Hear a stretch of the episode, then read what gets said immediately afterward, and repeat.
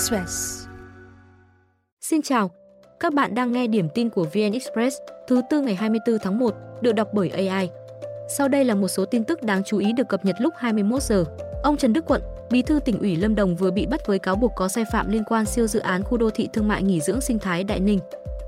Tại kỳ họp thứ 10 của Ủy ban Kiểm tra Trung ương, ông Quận bị đánh giá đã thiếu trách nhiệm trong lãnh đạo, chỉ đạo, kiểm tra, giám sát để xảy ra một số vi phạm, khuyết điểm trong quản lý nhà nước về lâm nghiệp, đầu tư, đất đai, nhà ở, bảo vệ môi trường. Trước ông quận, C03 đã bắt ông Trần Văn Hiệp, Chủ tịch Ủy ban nhân dân tỉnh Lâm Đồng, Nguyễn Ngọc Ánh, tránh thanh tra tỉnh Lâm Đồng với cáo buộc nhận hối lộ. Dự án khu đô thị thương mại, du lịch, nghỉ dưỡng sinh thái Đại Ninh có quy mô hơn 3.500 ha, trong đó diện tích thuê rừng hơn 1.000 ha với tổng vốn đầu tư hơn 25.200 tỷ đồng. Thời gian dự kiến thực hiện từ năm 2010 đến năm 2018.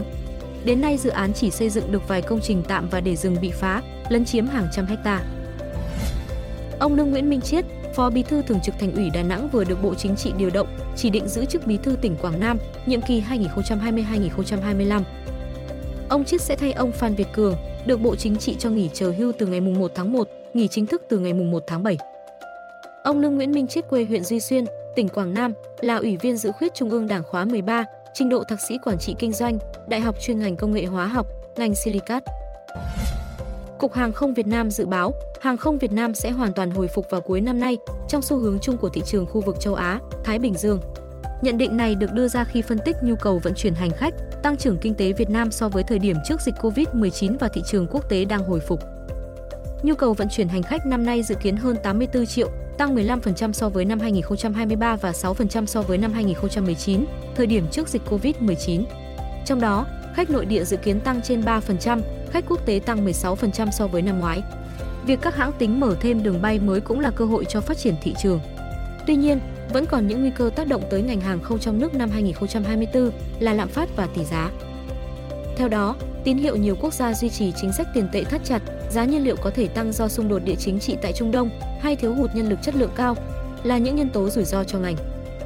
Theo dự báo của Hiệp hội Vận tải Hàng không Quốc tế, thị trường châu Á, Thái Bình Dương, khu vực phục hồi chậm nhất, có thể ngắt mạch lỗ và đạt lợi nhuận khoảng 1,1 tỷ đô la Mỹ trong năm 2024. Sáng nay, vận tải cơ 276 chở 65 tù binh Ukraine và 9 người khác rơi tại tỉnh Belgorod, toàn bộ đều thiệt mạng. Nguyên nhân tai nạn đang được điều tra. Trong khi đó, tờ Ukrainskaya Pravda dẫn nguồn tin trong Bộ Tổng tham mưu quân đội Ukraine tuyên bố, phòng không nước này đã bắn rơi chiếc 276, thêm rằng nó đang chở đạn tên lửa cho tổ hợp phòng không S-300 của Nga tại Belgorod. Video đăng trên mạng xã hội cho thấy một vận tải cơ bổ nhào với tốc độ cao, bốc cháy và làm rơi nhiều bộ phận trước khi lao xuống đất và phát nổ dữ dội. Nga cáo buộc Kiev sử dụng 3 tên lửa, có thể là Patriot hoặc Arity do phương Tây viện trợ để bắn rơi phi cơ. 276 được thiết kế vận chuyển hàng hóa quá khổ, cũng như phục vụ mục đích vận tải khẩn cấp và hỗ trợ nhân đạo khắp thế giới. Nó có khả năng cất hạ cánh trên nhiều loại đường băng khác nhau, kể cả nền đất nện và sông băng tại địa cực. Một vụ hỏa hoạn vừa xảy ra chiều nay tại một cửa hàng ở tỉnh Giang Tây, miền Trung Trung Quốc, khiến ít nhất 39 người chết và 9 người bị thương, một số người vẫn bị mắc kẹt. Hiện chưa rõ nguyên nhân hỏa hoạn. Đây là vụ cháy thứ hai gây thương vong lớn về người ở Trung Quốc trong chưa đầy một tuần. Trước đó đêm ngày 19 tháng 1, ký túc xá trường Incai, tỉnh Hà Nam, miền Trung Trung Quốc, bốc cháy, khiến 13 người thiệt mạng. Sau đây là thông tin lúc 17 giờ. Ông Nguyễn Nhân Chiến, cựu bí thư tỉnh ủy Bắc Ninh vừa bị bắt với cáo buộc nhận hối lộ trong vụ án sai phạm liên quan AIC. Hành vi sai phạm cụ thể của ông Chiến chưa được công bố. Năm ngày trước, hàng loạt cán bộ từng là cấp dưới của ông Chiến đã bị bắt.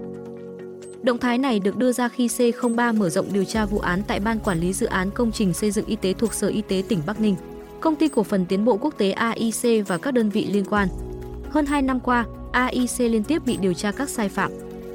Ông Chiến xuất phát từ cán bộ đoàn sau đó trải qua nhiều chức vụ. Đến tháng 2 năm 2015, ông Chiến được bầu giữ chức bí thư tỉnh ủy, chủ tịch hội đồng nhân dân tỉnh cho đến khi nghỉ hưu vào cuối năm 2021. Trong thời gian đương chức, ông Chiến vướng nhiều lùm xùm khi bổ nhiệm nhiều người thân, họ hàng làm lãnh đạo ở các địa phương thuộc mình quản lý. Trung tâm huấn luyện và thi đấu thể dục thể thao Hà Nội sắp hoàn tất việc xác minh các sai phạm của huấn luyện viên môn thể dục dụng cụ Nguyễn Thùy Dương và Nguyễn Hà Thanh. Trong một tuần qua, hai huấn luyện viên này đã có nhiều cuộc làm việc với nhau. Bộ môn thể dục dụng cụ của trung tâm khẳng định không có chủ trương thu quỹ hay tiền phế từ vận động viên. Dù khẳng định số tiền này được dùng để lập quỹ phục vụ cho hoạt động chung, huấn luyện viên Dương sẽ phải chịu trách nhiệm hoàn trả các khoản thu sai cho Như Phương trong thời gian sớm nhất. Trước đó, huấn luyện viên Hà Thanh và Thùy Dương bị cho rời đội tuyển thể dục dụng cụ quốc gia để tập trung giải trình và báo cáo cho đơn vị chủ quản Hà Nội. Sáng nay, tất cả 25 tỉnh thành miền Bắc đều rét dưới 10 độ C, thấp nhất là Mẫu Sơn Lạng Sơn âm 2,9 độ, giảm hơn sáng qua gần 2 độ, thấp nhất trong 11 năm qua. Tại núi Mẫu Sơn, băng vẫn tràn ngập từ đỉnh 1.520m xuống dưới độ cao 900m. Băng dày 2 đến 4 cm, bao phủ tất cả cây cối, thảm cỏ, phương tiện để ngoài trời. 8 tỉnh rét dưới 5 độ gồm Đồng Văn, Hà Giang, Tam Đảo, Vĩnh Phúc hơn 1 độ, Pha Đin, Điện Biên, Sapa, Lào Cai hơn 2 độ. Mộc Châu, Sơn La, Ngân Sơn, Bắc Cạn, Trung Khánh, Cao Bằng hơn 3 độ, Sinh Hồ, Lai Châu hơn 4 độ C. Vùng đồng bằng nền nhiệt phổ biến 7 đến 9 độ C. Tại Hà Nội, chỉ có trạm Hà Đông 9 độ, các trạm Ba Vì, Láng, Hoài Đức, Sơn Tây đều quanh ngưỡng 8 độ C. Đến trưa nhiệt độ tăng dần, dự báo cao nhất ở đồng bằng, Trung Du 14 độ, vùng núi 8 đến 10 độ C. Hà Nội tiếp tục cho học sinh tiểu học ở nhà. Các tỉnh thành khác như Sơn La, Lào Cai, Lạng Sơn, Phú Thọ, Hòa Bình, Quảng Ninh, Vĩnh Phúc, Hà Nội cũng phải cho học sinh nghỉ. Tại miền Trung, rét dưới 10 độ C đã mở rộng ra Sầm Sơn, thành phố Thanh Hóa, Yên Định, Hồi Xuân, Thanh Hóa, Tây Hiếu, Nghệ An. Các tỉnh từ Hà Tĩnh đến Thừa Thiên Huế dao động 11 đến 14 độ C. Dự báo, rét hại sẽ duy trì đến ngày 26 tháng 1, khu vực Thanh Hóa đến Hà Tĩnh đến ngày 25 tháng 1. Sau ngày 28 tháng 1, trời ấm dần. Bộ Y tế khuyến cáo người dân thực hiện các biện pháp phòng chống rét hiệu quả, bảo đảm an toàn sức khỏe, tránh nguy cơ nhiễm độc khí khi đốt than, củi sưởi ấm trong phòng kín, bảo đảm thuốc chữa bệnh cần thiết, tổ chức khám chữa bệnh cho người dân nhất là trong dịp Tết Nguyên đán. Giá thuê mặt bằng kinh doanh nhà phố ở thành phố Hồ Chí Minh tiếp tục giảm sau làn sóng trả mặt bằng, trong khi giá thuê mặt bằng tại trung tâm thương mại lại có diễn biến ngược lại. Theo dữ liệu của nền tảng công nghệ bất động sản nhà tốt, tại quận 1, giá chào thuê nhà phố đã giảm liên tiếp trong 3 tháng qua. Từ mức 166 triệu đồng mỗi tháng vào tháng 11 năm 2023, hiện giảm còn 128 triệu đồng mỗi tháng. Tại khu vực Phú Nhuận hay quận 7, giá chào thuê nhà mặt tiền kinh doanh cũng giảm nhẹ so với tháng trước, dù nguồn cung đang giảm đến 31% so với tháng cuối 2023. Theo hãng dịch vụ bất động sản Avison Young, Canada, sức tiêu dùng yếu 2 năm qua đã dẫn đến làn sóng trả mặt bằng kinh doanh ở nhà phố và các khối đế thương mại quy mô nhỏ. Điều này khiến nhiều mặt bằng nhà phố ở các tuyến đường trung tâm thành phố Hồ Chí Minh bỏ trống thời gian dài. Tuy nhiên, giá thuê tại các trung tâm thương mại lại đi lên. Tại khu vực trung tâm thành phố Hồ Chí Minh dao động 46 đến 300 đô la Mỹ mỗi mét vuông mỗi tháng, tăng 4% so với cùng kỳ 2022. Ngoài trung tâm, giá thuê tăng 2% và đạt 20 đến 115 đô la Mỹ mỗi mét vuông mỗi tháng nhờ sự gia nhập và mở rộng tích cực của các nhãn hàng cao cấp và hạng sang. Sang 2024, sức hút của mặt bằng nhà phố kinh doanh và trung tâm thương mại dự kiến duy trì xu hướng tương tự. Trưởng ban quản lý các khu chế xuất, công nghiệp thành phố Hồ Chí Minh sáng nay cho biết sẽ không chuyển đổi khu chế xuất Tân Thuận thành đất ở, thương mại, dịch vụ. Thành phố sẽ giữ lại tất cả quỹ đất công nghiệp, chỉ chuyển đổi ngành nghề. Do khi hết hạn thuê đất, khu chế xuất Tân Thuận rộng hơn 300 ha sẽ là nơi thu hút các dự án công nghệ cao. Tân Thuận là khu chế xuất đầu tiên của Việt Nam, thành lập năm 1991 ở phường Tân Thuận Đông, quận 7. Nơi đây giáp sông Sài Gòn. Khu có gần 70% doanh nghiệp trong lĩnh vực gia công sản xuất truyền thống. Hiện 195 ha đất tại đây được dùng để xây nhà máy và kho. Khu chế xuất sẽ hết hạn thuê đất vào ngày 23 tháng 9 năm 2041. Trước đó, Ủy ban nhân dân quận 7 đề xuất khi hết hạn thuê đất sẽ chuyển đổi ngành công nghiệp truyền thống tại khu chế xuất Tân Thuận sang phát triển công nghệ cao, xen kẽ đất ở, dịch vụ thương mại. Nếu doanh nghiệp có nhu cầu tiếp tục, ban quản lý các khu chế xuất, công nghiệp thành phố Hồ Chí Minh và sở, ngành sẽ hỗ trợ chuyển đổi phù hợp tiêu chí của thành phố. Tân Thuận giữ vị trí quan trọng của kinh tế thành phố Hồ Chí Minh. Cuối năm 2021, khu chế xuất thu hút 233 dự án đầu tư đến từ 25 quốc gia, tổng vốn đầu tư đạt khoảng 2,1 tỷ đô la Mỹ, đang tạo việc làm cho hơn 60.000 lao động. Liên quan vụ máy bay Boeing của Mỹ rơi bánh khi sắp cất cánh ở thành phố Atlanta, bang Georgia hôm 20 tháng 1, Cục Hàng không Liên bang Mỹ cho biết.